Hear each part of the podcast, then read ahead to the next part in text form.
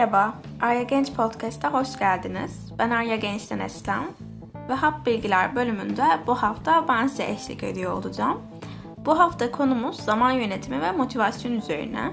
Zaman yönetiminin önemi, teknikleri, öneriler ve daha fazlasını bu bölümde bulabilirsiniz. Hazırsanız başlayalım. Bir düşünün. Önceliklendirilmiş planlar mı yoksa karmaşık bir düzen mi üretkenliğinizi etkiler? Girişimci William Penn, zaman en çok istediğimiz ama en kötü kullandığımız şeydir der. Pek de haksız sayılmaz. Neden mi? McKinsey'nin yaptığı bir çalışmaya göre sadece e-postaları okumak, yazmak veya yanıtlamak için haftada ortalama 13 saatimizi harcıyoruz. Harvard Business Review dergisine yayınlanan başka bir araştırmada ise yılda sadece 300 bin saatimizi toplantılar için harcadığımız ortaya koyulmuş. Akıp giden zamana karşı koyamadığımız bir gerçek. Bu yüzden de zaman yönetimi becerisi gitgide hepimiz için bir ihtiyaç haline gelmekte. Ve zaman yönetimi, iş ve okul yaşamanızdan tutun da kişisel hayatınızı verimli geçirebilmek, hedeflerinize emin adımlarla ulaşmak için önemli noktalardan birisi. Peki şimdi zamanım yok demek yerine zamanınızı daha bilinçli kullanmak adına yeni teknikler ve uygulamaları keşfetmeye, hayatınıza katmaya ne dersiniz?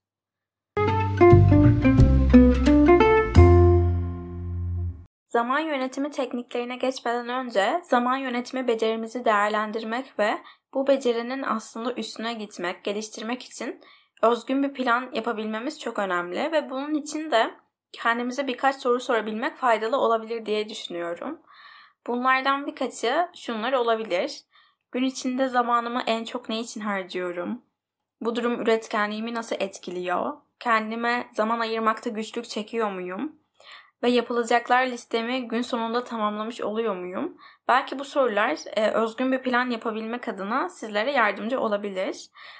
Bu gibi sorular kendinizi değerlendirmeniz ve bu yola adımınızı atmanız için derin bir bakış sunabilir ve değerlendirmelerinizi yaptıktan sonra ise diğer bir adım olan zaman yönetimi tekniklerini deneyerek zamanınızı yönetmeye bir adım daha yaklaşabilirsiniz. Zaman yönetimi veya metotları için aslında üç temel prensipten bahsedeceğim. Sonrasında ise motivasyon için birkaç tane eklemeler yapacağım. İlk olarak kurbağa ye metodundan bahsetmek istiyorum. Bu söylemin kökenleri aslında Mark Twain'in bir sözüne dayanıyor. O söz ise şöyle. Eğer işin bir kurbağa yemek ise onu sabah ilk iş olarak yapmak en iyisidir.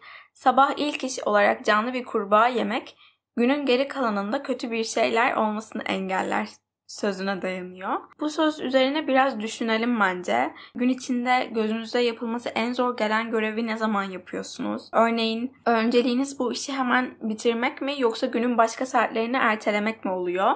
Bu metodun aslında bize öğretmeye çalıştığı, e, vermeye çalıştığı mesaj şu. Gözünüzde en çok büyüyen, sizi en çok korkutan o işi bulun ve o zor görünen, en fazla erteleme ihtimalinizin bulunduğu görevi İlk yapın. Evet yanlış duymadınız. Listenizde sizi en çok korkutan görevi en sona değil en başa yerleştireceksiniz. Ve bu da sizi aslında hem zihinsel olarak yorgunluktan kurtaracak hem de diğer görevleri yapmak için motive hissedeceksiniz. İkinci olarak bahsedeceğim metot ise Pomodoro tekniği. Zaman yönetimi konusunda adını sıklıkla duyduğumuz Pomodoro tekniği aslında İtalyanca e, Pomodoro domates anlamına geliyor ve tekniğin tasarımcısı mutfağındaki domates saatinden ilham alarak geliştiriyor bunu. E, tekniğin temel prensipleri aslında şu şekilde oluyor. Öncelikli olarak bir görev belirliyorsunuz ve her ne yapıyorsanız yapın 25 dakika boyunca o işe odaklanmanız gerekiyor. Ve 25 dakika dolduktan sonra ise 5 dakika kısa bir mola verip eğer göreviniz bitmemişse yine döngüler halinde bu tekniği uygulamaya devam edebiliyorsunuz. Fakat genel olarak her 4 Pomodoro'dan sonra 15-30 dakika arasında mola vermeniz önerilmekte. Ve bir işe odaklanmanın zor olduğu ve her an e, bildirimlerin gözümüzün önünden aktığı, uyarıcılar tarafından dikkatimizin dağıldığı bu çağda 25 dakika sadece bir işe odaklanmak hem zihinsel yorgunluğu minimum düzeye indirmek adına hem de odaklanmanızı artıracağı için oldukça faydalı bir zaman yönetimi tekniklerinden biri olarak biliniyor.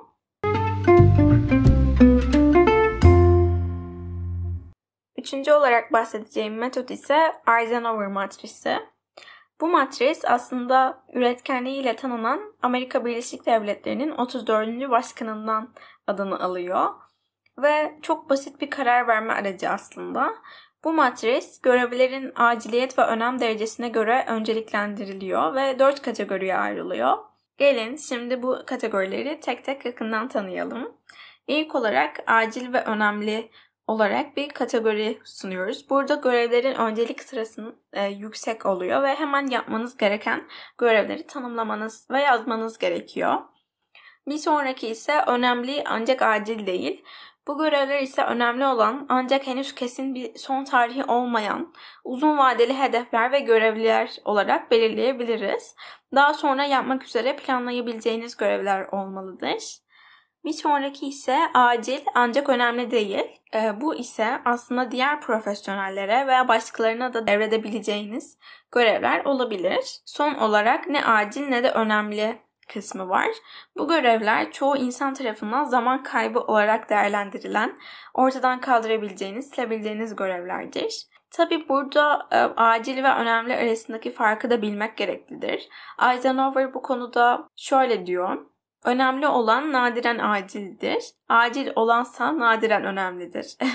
yani başka bir deyişle önemli görevler uzun vadeli misyonumuza, değerlerimiz ve hedeflerimize katkıda bulunan şeylerdir. Aynı zamanda bu matrisi internette birçok e, yerde bulabilirsiniz ve indirip hemen kullanmaya başlayabilirsiniz.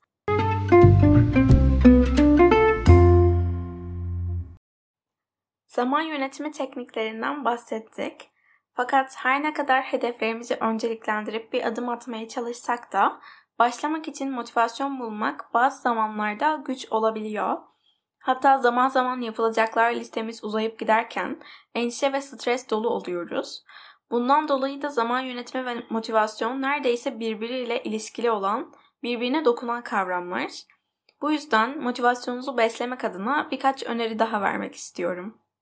İlk olarak bahsetmek istediğim şey atomik alışkanlıklar oluşturmak. Küçük adımların büyük önemine inanır mısınız bilmiyorum ama her yeni yıla yaklaşırken hepimiz neredeyse daha iyi alışkanlıklar geliştirebilmek, daha iyi versiyonumuz olabilmek adına birçok liste oluşturmaya başlarız. Öyle ki çoğu mükemmele yakın olur. Fakat bu alışkanlıklarımızı inşa ederken gerçeklik payını da göz önünde bulundurmamız küçük de olsa bir adım atmanın önemini göz ardı etmememiz gerekli. James Clear da bize bu konuda küçük alışkanlıkların büyük fark yaratabileceğini ve bu yüzden de atomik alışkanlıklar geliştirmemiz gerektiğini söylüyor. James Clear, değişimin yüzlerce küçük kararın etkisiyle çıktığını söyleyerek bunlara atomik alışkanlıklar adını veriyor. Peki küçük alışkanlıklar neden büyük fark yaratırlar? Aslında James Clear'ın web sitesinde de The Power of Tiny Gains başlığı altında da bir grafik mevcut ve bu grafikte her gün kendinizi %1 oranında geliştirmeniz yıl sonunda 37 kat geliştirebileceğinizi gösteriyor. Fakat her gün %1 gerilerseniz sıfır noktasına yaklaşıyorsunuz. Yani küçük adımların önemini küçümsemeyerek ve zamanımızı iyi kullanarak hedeflerimize motive bir şekilde ilerlemek mümkündür.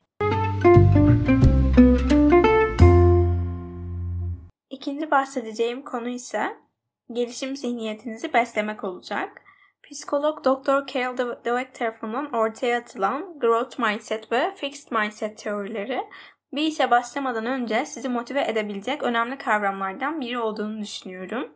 Dr. Carol Dweck'in bu konu hakkında yaklaşık 20 yıl süren bir araştırması bulunmakta ve bu araştırmaya göre growth mindset yani büyüme zihniyetine sahip olan insanlar yeteneklerinin geliştirilebileceğine inanıyor ve öğrenme onlar için çok önemli bir mesele oluyor. Fakat sabit zihniyete sahip insanlar ise yeteneklerinin doğuştan bir hediye olduğuna inandıkları için bu durumun değişemeyeceğine inanıyorlar. Ve ortada bir başarısızlık söz konusu olduğunda ise sabit zihniyete sahip insanlar devam etmek için bir motivasyon bulamıyorlar ve bu kadarmış diyerek bir pes etme eğiliminde oluyorlar.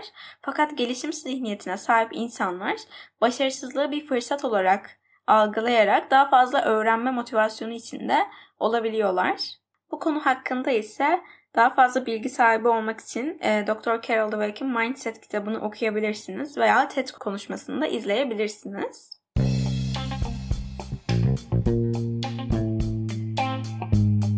O halde hemen şimdi hedeflerinize yaklaşmak için bir adım atarak kendinizi dönüştürmeye, değiştirmeye ve şekillendirmeye ne dersiniz?